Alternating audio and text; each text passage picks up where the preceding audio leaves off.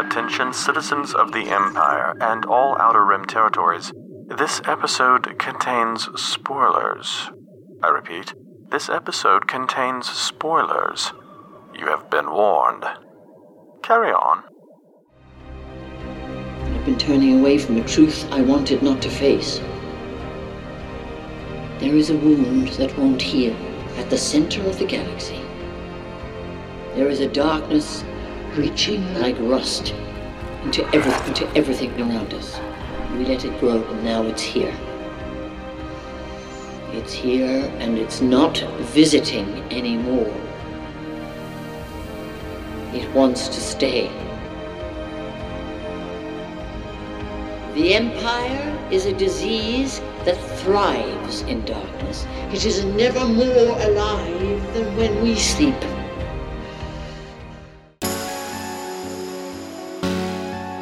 This is for our love of a galaxy far, far away. It's a galaxy as big as our imaginations, but it feels close like a member of the family.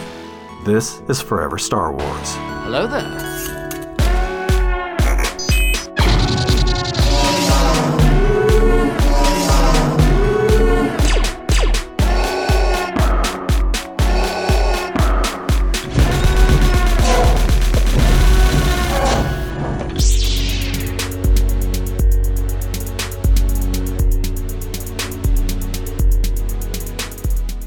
Imposing pillars of durasteel, glass, and ferrocrete spreading in all directions make Coruscant the cultural, political, and financial epicenter of the galaxy. It's both gleaming and ghastly, monstrous and miraculous. If you can make it there, you can make it anywhere.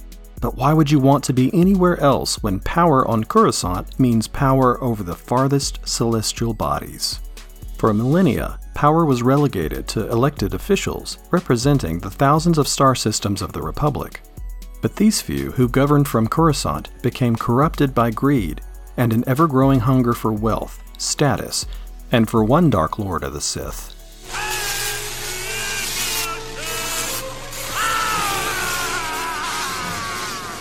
Throughout the years, the saga has focused on politicians and Jedi who occupied the top echelons of influence on the city planet.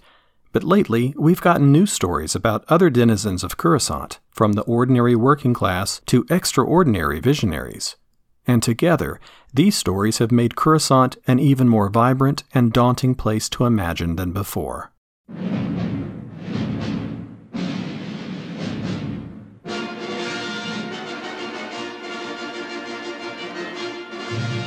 In recognition of this special day, May the 4th, here are just a few of those stories from a galaxy far, far away.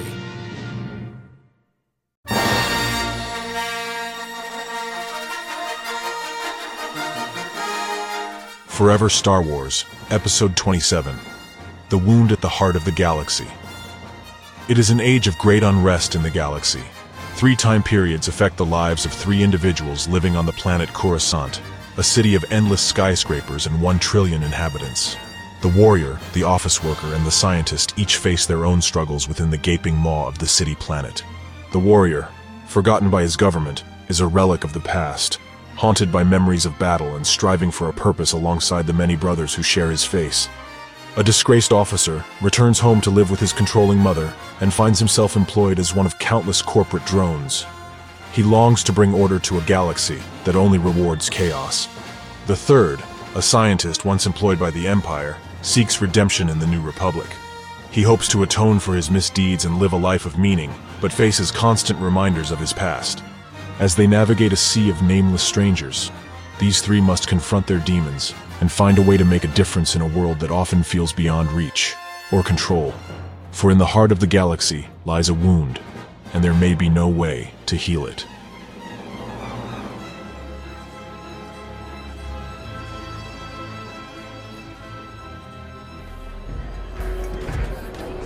Entire galaxy believes Rampart's lies. Even the Senate. It's not right. Well, there's nothing we can do about it. Let it go. How can I? Kamino was our home, and we destroyed it. All those cities, all those people, gone because of what we did. We were following orders. Oh, were we? Then. Why is Rampart covering it up, huh? I'm sorry, Slip. Uh, I can't stay silent any longer. Wait. What did you do? I sent a message to Rampart. Gave him the chance to tell the Senate the truth. Before I did it myself. Referencing the destruction of Kamino that we saw in Season 1 of The Bad Batch, the two clones sit in the 79 Club on Coruscant, talking about the conspiracy at the heart of this story. The clone named Slip is listening as his friend Cade confesses his guilt and anguish over what they did. There's a brilliant touch in the scene where Slip adjusts his cap slightly before going outside to pursue his friend. That little gesture will be a visual key to identifying Slip in future scenes. The Clone Wars did a great job of distinguishing the clones by giving them some kind of visual marker that set them apart from their clone brothers. It not only helped the audience keep up with who was who, but also gave the clones individual personality traits and established them as a group of individuals instead of thousands of copies of the same person. Slip's adjustment of his cap is his identifiable marker, but it's also symbolic of his unease and anxiety over being discovered. It's a nervous tick that informs the audience who Slip is at any given time, in more ways than one. In a place as vast as Coruscant, we, the audience, feel for these clones who struggle to define themselves, because their quest for respect and individuality is so at odds with what the Empire is planning for its own future and theirs. And nowhere can the nameless be forgotten as easily as on Coruscant. Cade, Cade, stop! You know what Rampart's capable of. It's too dangerous. Slip. We're not bad men. But what we did was wrong. Please, I need your help. Together we can.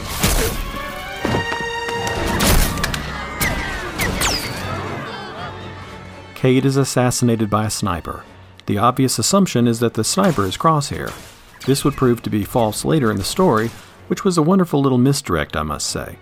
By keeping the sniper's identity a secret, it sets up another mystery for why a different clone would have been used to hunt down and silence anyone trying to reveal the truth about Admiral Rampart's actions on Kamino, but more on that later. The action of Slip evading the sniper by hopping into a speeder bike and dropping into speeding traffic was so expertly staged with the editing and the music that I forgot I was watching animation. I sat there and I thought, okay, Bad Batch, you have my full attention. In these episodes, the Bad Batch is addressing a plot point that has always been assumed but never explored. How the Empire came to conscript citizens as stormtroopers and what became of the clones. And in doing so, it's tackling the subject with candor and relevance. It's very much a contemporary topic that reflects real world concerns of how veterans of wars are treated after they've served their country. After all they have sacrificed, you now wish to discard them, leave them with nothing. Is that how we repay them for their service? Is that what this empire stands for? How can we debate commissioning a new army without a plan in place to care for our current one?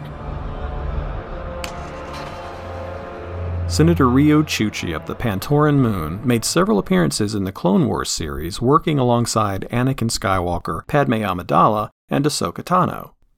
Chuchi feels strongly about the clones because they were vital in defending her world against a separatist invasion, and much like her senatorial peer Padme, Riyo is passionate about speaking for groups which have no voice.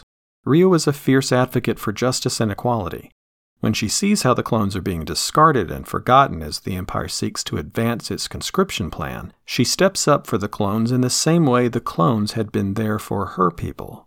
But first, she must convince the clones that it's a plan that will work. The clones can't see past their roles as soldiers, they're in denial and ignoring the inevitable.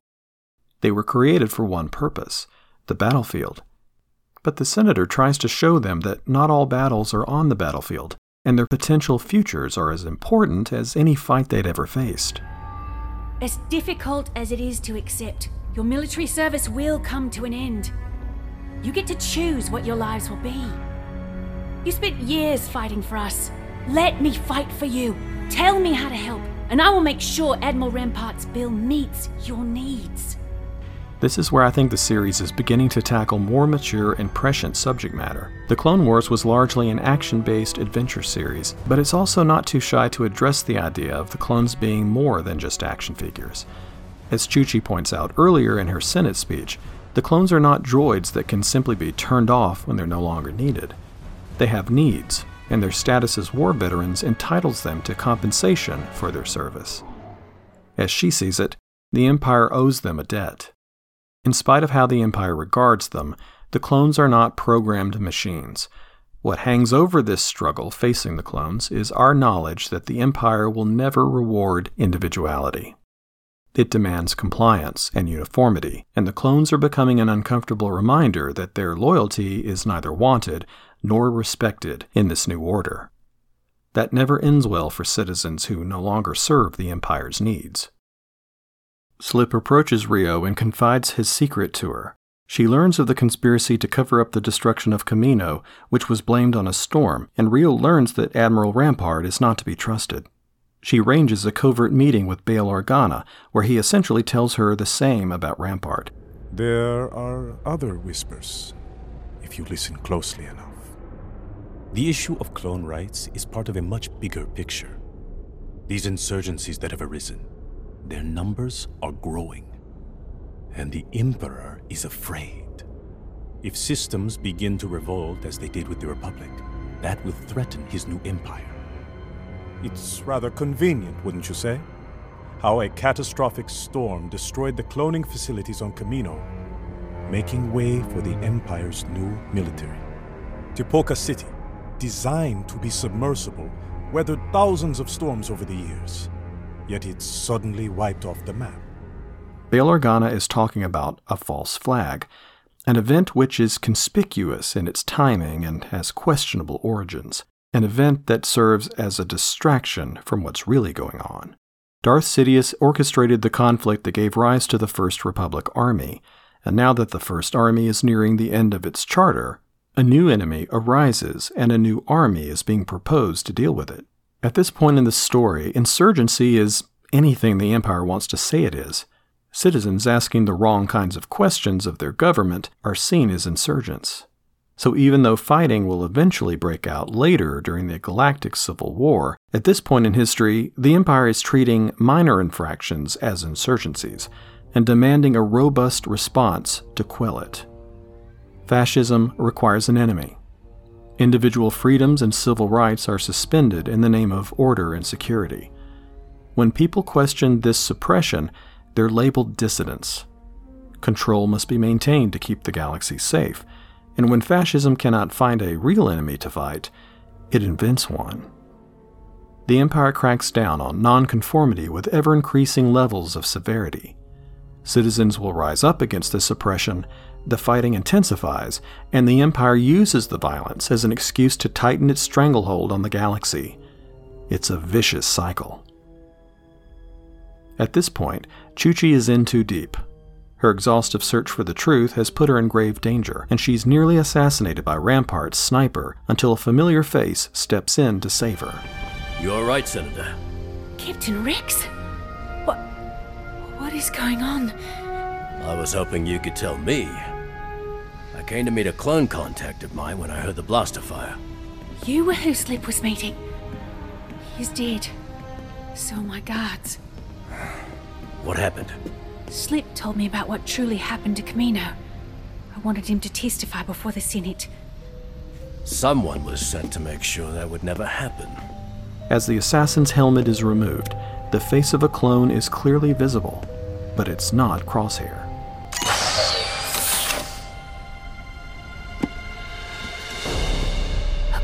Why would a trooper do such a thing? He's not a trooper. Not sure what he is, but I suggest we question him somewhere more hidden. And I have just the place. When the mystery clone wakes up, he doesn't sound like any clone we've met so far. Captain Rex. You're fighting the wrong battle, brother. You're limited So what does that make you?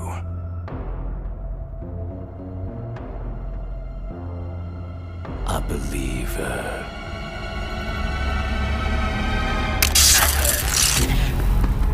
The sniper bites down and activates a suicide pellet. As I was watching this for the first time, I suspected the assassin would be Crosshair, but something felt wrong about that theory. First of all, his identity was kept hidden, and that didn't seem necessary if the gunman was Crosshair. When it's revealed to be just another clone, it raises more questions than it answers. Why was a clone and not Crosshair used for this mission? One of the possibilities is that a clone would be able to tell other clones apart, but that still doesn't explain why Crosshair wasn't recruited for the task. Maybe this assassin represents a new kind of clone, one that's been brainwashed instead of programmed. As we're beginning to see in the series, the inhibitor chips in the clones are not 100% reliable. And they may even be breaking down because clones like Cody are beginning to question their past actions and eventually become deserters. It'll be interesting to see why this clone refers to himself as a believer, and how that fits into the Empire's larger plans. When the Bad Batch arrive on Coruscant at the behest of Rex to help retrieve data that can help exonerate Slip, Riyo shares a rare glimpse of the empty Senate chamber with Omega. This is where the Senate gathers to discuss many pressing issues and legislation, where the future of the galaxy is decided, for better or worse. Wow. Each pod belongs to the numerous representatives and delegates. Which one belongs to the clones? Clones do not have representation in the Senate. They never have. Why not? We're part of this galaxy too. There are those who view clones only as military assets, but I am working to change that. To ensure you all have the same rights as any galactic citizen. It is a battle worth fighting. It's here that Omega learns the harsh truth that clones have no representation. They're not seen as worthy of it. This is a rebuke of the Empire for sure, but I'm not certain that the clones would have had representation even in the former Republic. Through persistence and danger, Senator Chuchi, with the help of Clone Force 99, finds documented evidence of Admiral Rampart's destruction of Kamino. Finally, the truth prevails.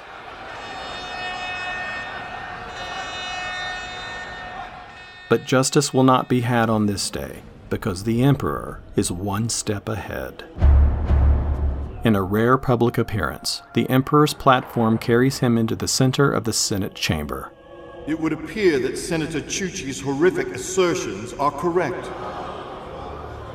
This unprovoked attack on Kamino was a cowardly act by Admiral Rampart to further his own personal agenda. Guards, arrest and detain the Admiral. Order! We shall have order! Many lives have been lost, but I assure you, Admiral Rampart will face the consequences for his treachery. However, he did not act alone. The fact that the clones under his command so blindly followed orders, inflicting such carnage without hesitation, gives me pause.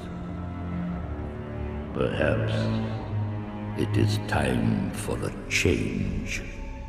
Now, more than ever, building a strong galaxy requires protection and security. Due to the nefarious actions of Admiral Rampart and the immediacy of the bill on the floor today, it is my opinion that this legislation is our future. With this momentous act, we shall usher in a new era, heralded by the Imperial Stormtrooper.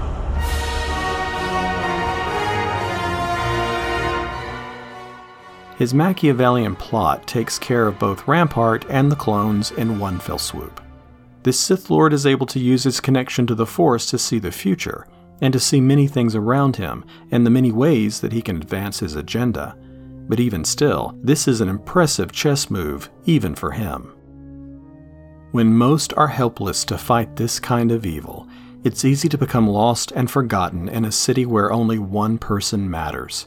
This is a complete turn from the days when the galaxy was governed by many voices. In this Coruscant, one voice speaks for the galaxy, and it will seek to keep Coruscant a dark and hopeless heart of that galaxy.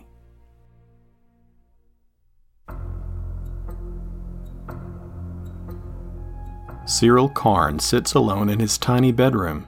Nearby, scattered on a shelf, are tiny stormtrooper figures from his collection of Imperial merchandise. Syril stares out this window every morning at this time to catch his one glimpse of the sun as it peeks out from behind a building and then disappears behind a neighboring spire. This is the only glimpse of sunshine the city grants him on most days, days lived in the long gray shadow of the lower levels of Coruscant, and encumbered with the angst of circumstances which led him to this existence. Syril was once an officer of the law in the Morlana sector. It had been 14 years since the end of the Clone Wars and the rise of the Empire. A murder investigation led Syril to the planet Ferrix, a working class settlement in his sector. During a raid to apprehend suspect Cassian Andor, Syril failed to stop an uprising within the community. An uprising that caught the attention of the sector's Imperial overseer, and as a result of his incompetence, Syril was fired. But as disgraceful as this termination feels, Syril is convinced that it happened to him because he was too good at his job. See, although Syril doesn't realize it, he's a rebel. Not the kind of rebel we expect in a galaxy far, far away, but a conforming nonconformist. Have you modified your uniform? Perhaps slightly. Pockets piping and some light tailoring. Back on Morlana 1, he wasn't satisfied to wear the cheap uniform provided to him. He altered it himself so he could project a visage of an officer of impeccable caliber and distinction, an officer who cared about the finer details of authority, one who cared about order. When I said bad timing, I wasn't referring to the fact that you spent all night worrying this. I meant that I am on my way this very morning to an Imperial Regional Command review where I'll be asked to make a report about our crime rates. And the goal of that speech, should you ever be asked to deliver it, is brevity. Minimizing the time the Empire spends thinking about Preox Morlana benefits our superiors and, by extension, everyone here at the Premor Security Inspection Team, which at the moment includes you. Don't put your feet on my desk in my absence and let's have an accident report waiting when I get back. Syril wasn't satisfied with the status quo, which seemed to be the only thing his superiors cared about. So, in that sense, Syril saw himself as a maverick, a bender of rules that were not meant to be followed if they didn't contribute to the order. The Empire understood this. Syril understood the Empire.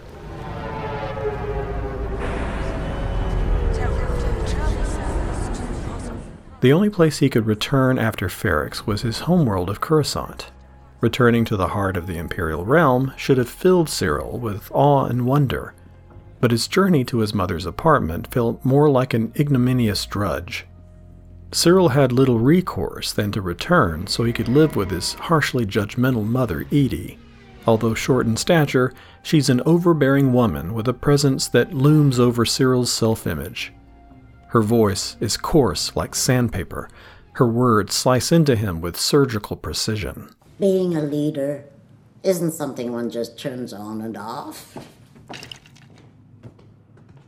By the time you remember to sit up straight, it's too late. You might as well wear a sign that says, I promise to disappoint you. Shame we couldn't have seen more of each other when you were flourishing. I'd have the memory to sustain me. Well, you could have come anytime you wanted. Any civilized being knows an open invitation is no invitation at all. My assumption is you have no prospects for the future. I had spare room. Could have visited any time you wanted. You know that. I know what to tell me. I intuit the rest. I intuit you have no future prospects. I've forgotten the precision of your predictive powers. You remembered how to mock me? Forgotten how sensitive you can be. Perhaps you've forgotten my question do you have even a single prospect before you? Eedy is quick to remind him of both his professional failures and her disappointments in him as a son. Syril's expression of his own tidiness and order does not impress Eedy. Any action he takes, no matter how small, is characterized as counterproductive to his future. Is that what you're wearing? It would seem so. What makes you believe the Bureau of Standards is in the market for individuals? It's a brown suit. It's your interview. Perhaps you would like to come along. Uncle Harlow's influence is not a thing to be trifled with. How am I trifling? He's done us a tremendous favor. You need to remember you're not just representing yourself today. It's a brown suit. The collar, What about it? it's high. You've had it raised. I had it tailored. Everything says something, Syril. I've tried to make you understand that. You've resisted. What is it that you hear my collar saying? Look at me. I don't believe in myself. I am desperate for approval. If Syril does anything on his own behalf that didn't first come from his mother's advice, she's quick to strike it down and remind him of how his choices have failed or will fail if he doesn't listen to her. She endeavors to shape him into a model son, but only by her narrow definition. In many ways, Syril would make the perfect imperial officer, with his devotion to order as the Empire defines it. But Eedy doesn't see this, nor does she particularly care about her son's infatuation with the Empire. She has a vision for his success, and he must abide by it, or suffer her disdain. Eedy has constructed her own little imperial regime in that tiny Coruscant apartment, and she's its empress. Her love is conditional upon submission to her rules. This has likely shaped Syril to become the man he is now, seeking perfection in austere and smothering systems of control, but doing so in his way, in his pursuit of perfection, not his mother's. It's ironic that Eedy berates him for choosing to wear a high collar as an expression of insecurity. If Syril conformed to every one of Eedy's whims, he'd be a model son, but he'd also be exhibiting a need for her validation. So it's not his nonconformity that troubles her, it's the fact that he's rebelling against her wishes. Syril still wants to conform, but it has to be conformity on his terms, conformity for something he values and respects. The reason the Empire is so appealing to Syril is because it promises to bring stability to the mess his personal life has become. The Empire offers a solution to his feeling that his fate is tied to the inadequacies of others, the overbearing, hypercritical emotional abuse of his mother, or the ineptitude of his supervisors back on Ferrix. He could be so much more if it wasn't for that individual, that Cassian Andor, who caused all of this. The Empire would surely appreciate Syril's love of order if he could be part of it in some meaningful way. Syril goes to his job interview wearing the suit that Eedy condemned. His brown suit is in contrast to the Bureau's stark palette of grays. During the interview, Syril gives his interviewer a glimpse into his psyche. There's a rebel murderer running free because of corruption and laxity in the corporate authority. I was punished for trying to uphold the law, do my job, maintain public safety. Two men dead. Co workers. I believe that we have lost for a reason. I fully intend to clear my name and have my record expunged. Why don't we start that process now? Probably best for everyone to just edit this a bit before signing you in. I'm sure your uncle would approve. Fresh start, eh? New beginnings. We just happen to have an immediate opening in fuel purity. I'd hate to see you miss your chance. It's clear by the tone of the interviewer that such aspirations are meaningless within the imperial system, but the interviewer is happy to allow Syril to entertain such fantasies if it means he gets another drone to work the floor of his bureau. By the end of the episode, Syril has taken his place within its endless landscape of pods and data crunching. And without any explanation, we see him wearing the standard issue gray suit that everyone else in the Bureau wears. Either by choice or by compliance, Syril has conformed to the decrees of his superiors. Any expression of individuality in Syril is stamped out by his need to be in the system. He does this because he feels he can make a difference, but it's a delusion. This is what life is like on Coruscant under the Empire small men yearning for greatness. It's a delusion the Empire allows them to have as long as they continue to be in service to the greater Imperial machine.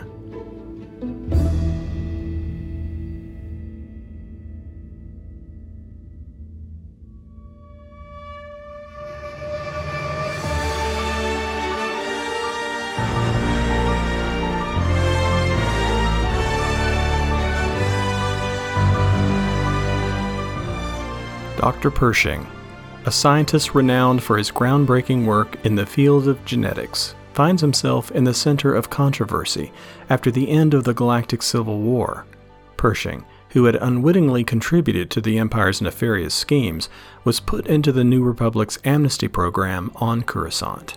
The amnesty program saved my life. There are many of us who had no choice in working for the Empire, but now the New Republic has given us a second chance. So thank you. Despite his achievements in the scientific community, Pershing yearns for redemption, hoping to make amends for the harm his research has caused. I believe the pursuit of knowledge is the most noble thing someone can do. Sadly, my research was twisted into something cruel and inhumane at the behest of a desperate individual intent on using cloning technology to secure more power for himself. But despite the shameful work of my past, I now hope to help the New Republic in whatever way I can. Though that work is now behind me and I regret what I did, I assure you that my original intentions were good. With a public appeal to the wealthy and influential citizens of Coruscant, Pershing seeks to shed his past and be remembered for the good he might do in the future. However, to his dismay, he's viewed more as a curiosity than a crusader, and he must navigate a society that is willing to forgive but never let him forget. Hello, Doctor. It must be wonderful now that you work with a government that appreciates your contribution, no? Of course. I'm very lucky. And we're lucky Like to I have was- you, Dr. Pershing. How are you finding the city? Comfortable, I hope. Yes, uh, though anything would be comfortable compared to the Outer Rim. The Outer Rim, I can't imagine. You know, I was almost drafted. Imagine me serving. Oh, darling, that was the Empire. Oh, my apologies. Empire, Rebels, New Republic, I can't keep track. That's why I should just keep my mouth shut. We try not to get involved. Well, I think you deserve the very best, Doctor. After everything you've been through, you're just so brave. I'm Such an inspiration. I'm so glad you're working for us now. Thank you. Coruscant's elite are only interested in Pershing because he's the public figure du jour. They clearly have no alliances outside the sphere of privilege and relative comfort they occupy. So any redemption Pershing hopes to find here is merely surface level. Because it's not Coruscant's elite from which he should be seeking forgiveness, and those people do not live on Coruscant, but in the distant and poor enclaves of space like the Outer Rim, a region Pershing still finds a way to disparage even after spending months in the amnesty program. Have you been in Coruscant long? No. Well, I think you will find it a very lovely city. You must be sure to visit the Sky Dome Botanical Gardens. The mysis blossoms are in full bloom, and oh my, oh my, are they something to see. Ah, and if you have time, the Galactic Museum is a wonderful exhibit on hyperdrive technology. The taxi droid doubles as a Coruscant travel agent, reminding Pershing of all the wonderful sights and attractions the planet has to offer. I've explored Coruscant in a previous Forever Star Wars episode and noted that Coruscant is a place of many wonders and distractions. And this is in keeping with the theme established in the previous scene with the social elites. Those who live on Coruscant distract themselves with art and history and entertainment and excess. These pursuits allow them to ignore the rest of the galaxy and what inequities or injustices exist there. We can see this in the Opera House, which made its first appearance in Episode 3 Revenge of the Sith. During a calamari ballet, Anakin and Palpatine conspire to learn the secrets of immortality. Did you ever hear the tragedy of Darth Plagueis the Wise? Palpatine is brazen enough to conduct Sith business out in the open because of his utter confidence in the blindness of Coruscant's population. They're too easily distracted by spectacles like the ballet to give any consideration to how their democracy was being dissolved out from under them. And to be honest, they didn't seem to mind much. For only a few years later, those same people are attending an event in that same opera house, where Pershing has captured the spotlight and given them something new to fawn over. They're not concerned with where he came from or even where he wants to go. They only see what he provides them in the moment and this newfound fame and notoriety. He's the shiny new object. As Pershing enters the Amnesty housing facility, he's met by a group of former Imperial officers who welcome him with open arms. Amnesty Officer M34. Amnesty Scientist, L52. The Amnesty Housing is a unique program that aims to provide a fresh start to those who were once on the wrong side of history. It's a place where former Imperials can learn to unlearn their old ways and embrace a new way of thinking. Initiates are assigned a designation and instructed to refer to themselves by this new identity only. This is a crucial step in their journey towards reintegration, as it ensures that they do not dwell on their past and instead focus on their future. The mood among the initiates is light and jovial. Clearly, these individuals feel fortunate to have been given a second chance, but underneath this lightness lurks something unsettling. By accepting their designations, these former officers are stripped of their identity, which is not unlike the uniformity the Empire demanded of them in their former lives. It is but the first of many hints that the New Republic is adopting tactics that are not becoming of a new government that's founded on the idea of bringing freedom and justice back to the galaxy. Long live the New Republic. Long, live the New Republic. Long live the New Republic. Pershing recognizes a familiar face, Elia Kane. She served with him under Moff Gideon. She's an uncomfortable reminder of his past. But Kane appears to be further along in the program, so she becomes his guide and his mentor throughout his reintegration. She seems to have turned a corner, and it's a corner Pershing wants to turn. I do think about that sometimes. All of my research going unfinished. But we were close to making some incredible breakthroughs. In the right hands, our discoveries could have helped a lot of people. So why not continue your research here? I don't think it's something the New Republic would be interested in. The ethics of cloning are complicated. But if it could help the New Republic, isn't that important enough? Her inference is that they should break the rules in order to help a short sighted New Republic, because the ends will justify the means. Pershing is both intrigued and wary of Kane's words, but whatever Kane's agenda may be, she's planted a seed of nonconformity. The very thing that led Pershing to do terrible things in the service of the Empire is leading him down a similar path, and his choice hangs over the scene and gives the scene a feeling of unease. This unease is enhanced by the celebratory feel of the setting. Pershing and Kane are visiting the site of the last remaining mountain on Coruscant. Umate is the name of the highest peak in the Ecumenopolis. The peak now just looks like a rock formation in the middle of the plaza, a sad reminder of how the mountain long ago was absorbed into the fabric of the city. Urban sprawl has literally consumed all of the planet's natural resources. This is in contrast to the almost circus like atmosphere of the plaza, with its confectionery delights, magicians, vendors, and cartoonish music soundtrack playing overhead.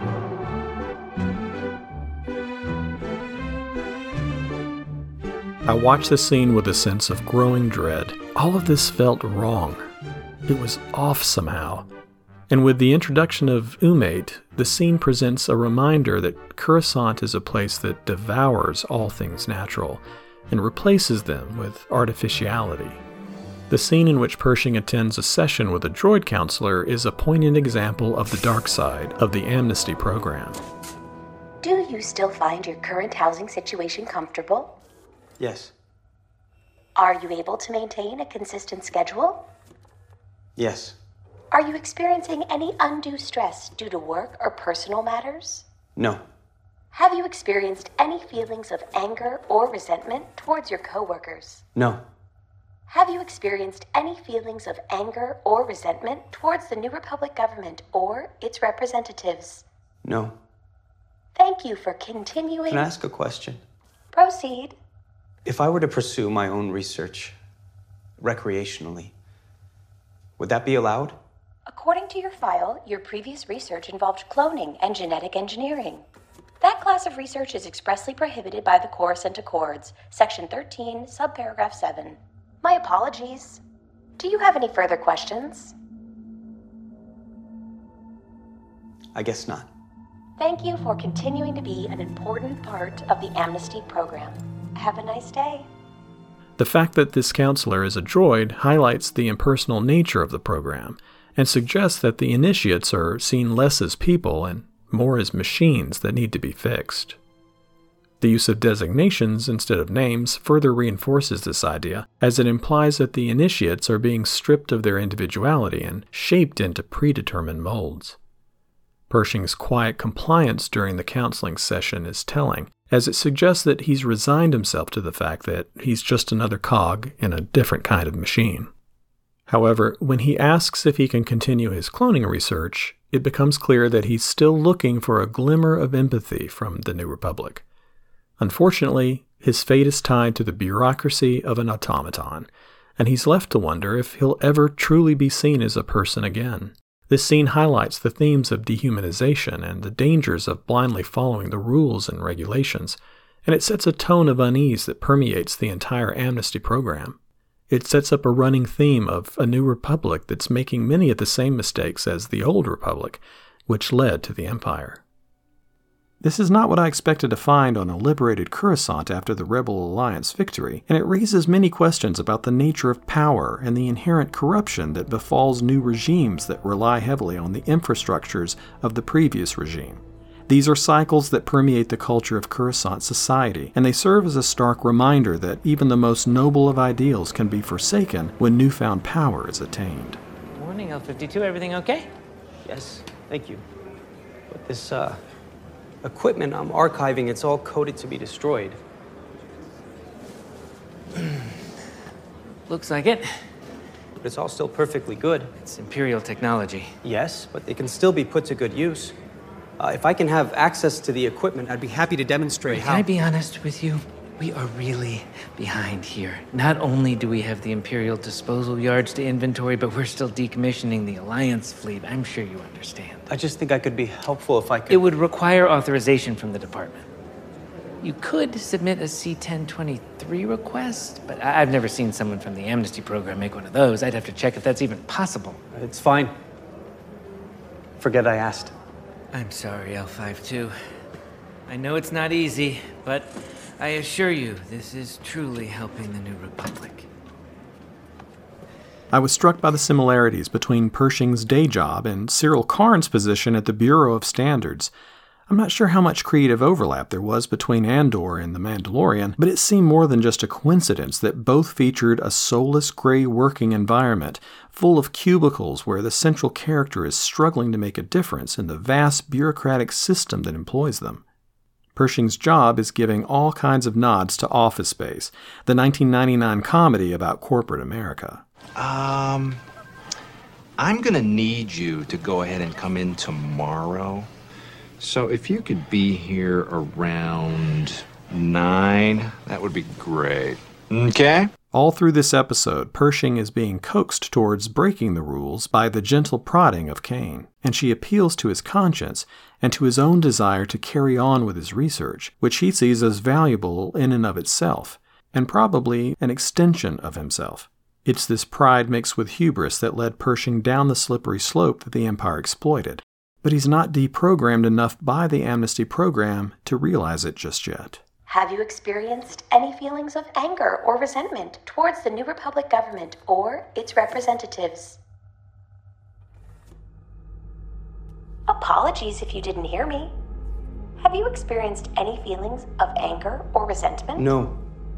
Thank you for continuing to be Our main objective is to help the Republic, right? correct. And that supersedes everything else? It does. Thank you for continuing to be an important part of the Amnesty program. Have a nice day. Pershing reaches a point where his confirmation bias gets the better of him. He's found a way to rationalize a violation of the rules as long as it serves the greater good, which is almost exactly what all ex Imperials say about their deeds under the Empire. They were just trying to do good. This tug of war within his conscience is an interesting dynamic to watch play out, especially given that The Mandalorian is largely an action adventure series, and Pershing has been, to this point, a side character this makes this episode a curiosity in the larger tapestry of the show's stories, as it explores more of the psychological underpinnings of life after the Empire. As the episode soon reveals, there is more going on in the amnesty program than meets the eye. Pershing eventually succumbs to his desire and agrees to accompany Kane as she sneaks him into the Imperial shipyards to board a derelict Star Destroyer and steal some of his former equipment to create a mobile lab. Upon entering the lab where he once worked, Pershing is exhilarated. Instead of guilt or remorse, he feels jubilation as exciting memories of scientific discovery fill his mind. I remember the first time I was in a place like this.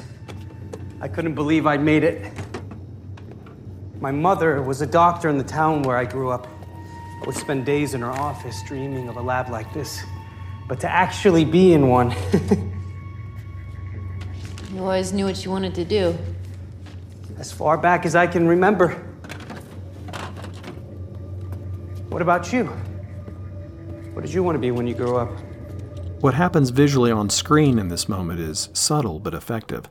At the moment that Pershing asks Kane to share some of her story, she takes one step back out of the light and into the shadow before she answers. This is a foreshadowing, quite literally, of what is about to transpire as Kane's agenda becomes known.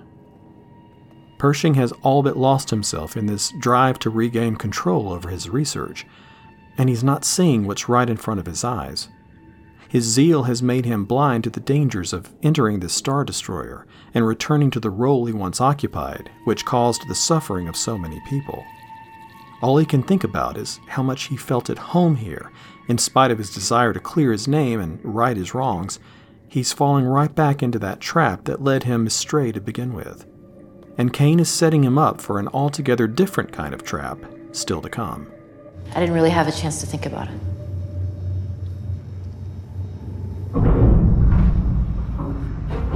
What was that?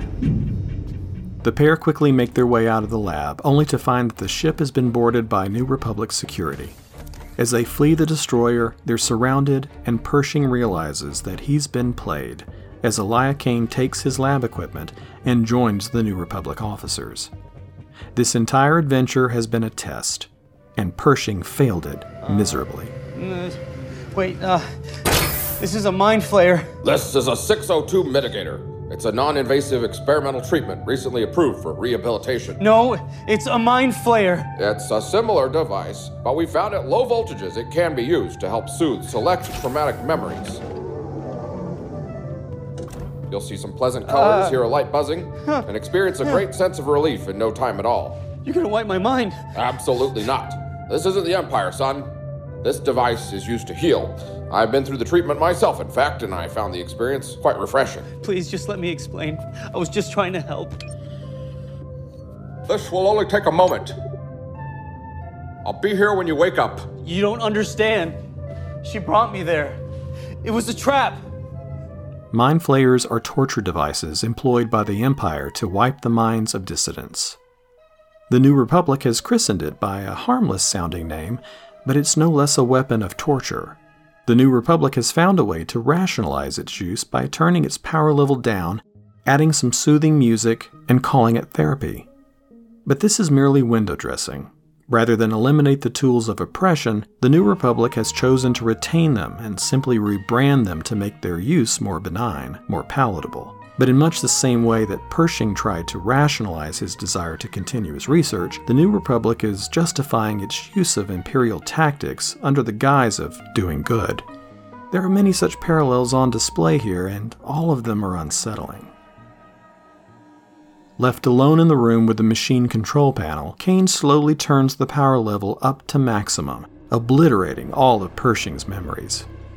These final moments reveal that Elia Kane was not only a spy for the New Republic, but a double agent for Moff Gideon.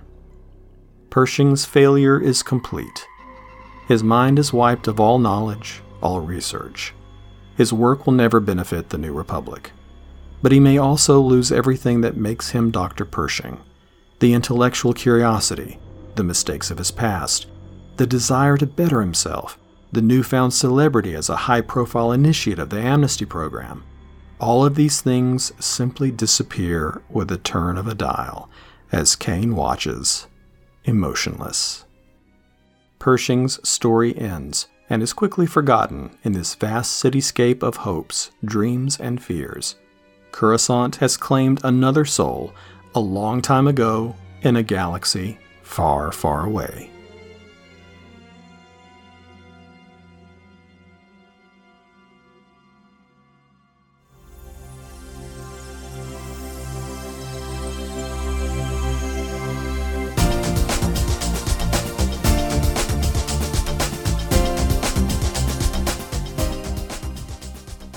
Happy May the 4th.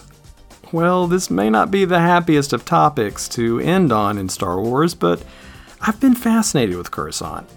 Next to Naboo, it's one of my favorite planets. I've noticed that a lot of storytelling in recent Star Wars has included Coruscant, and as a fan of the prequels, it makes me happy to visit it again, although in some deeply troubling stories by showing the world's dark side. I like when Star Wars doesn't shy away from showing the darker side of the mythos. The moral complexity that exists in stories that don't involve Jedi and Sith are where Star Wars gets complex and fascinating.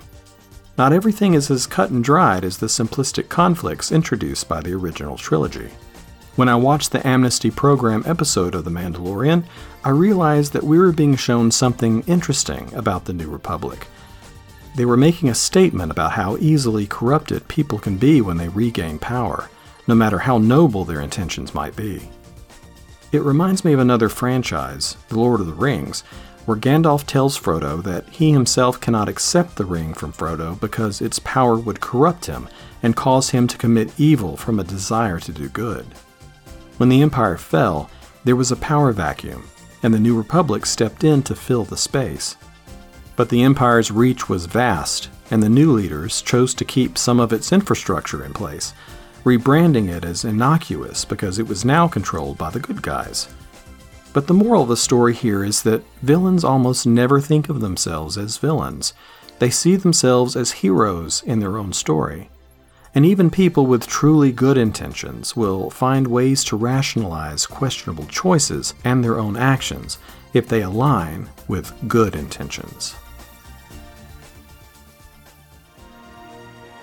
The views and commentary of Forever Star Wars do not reflect those of Lucasfilm or Disney.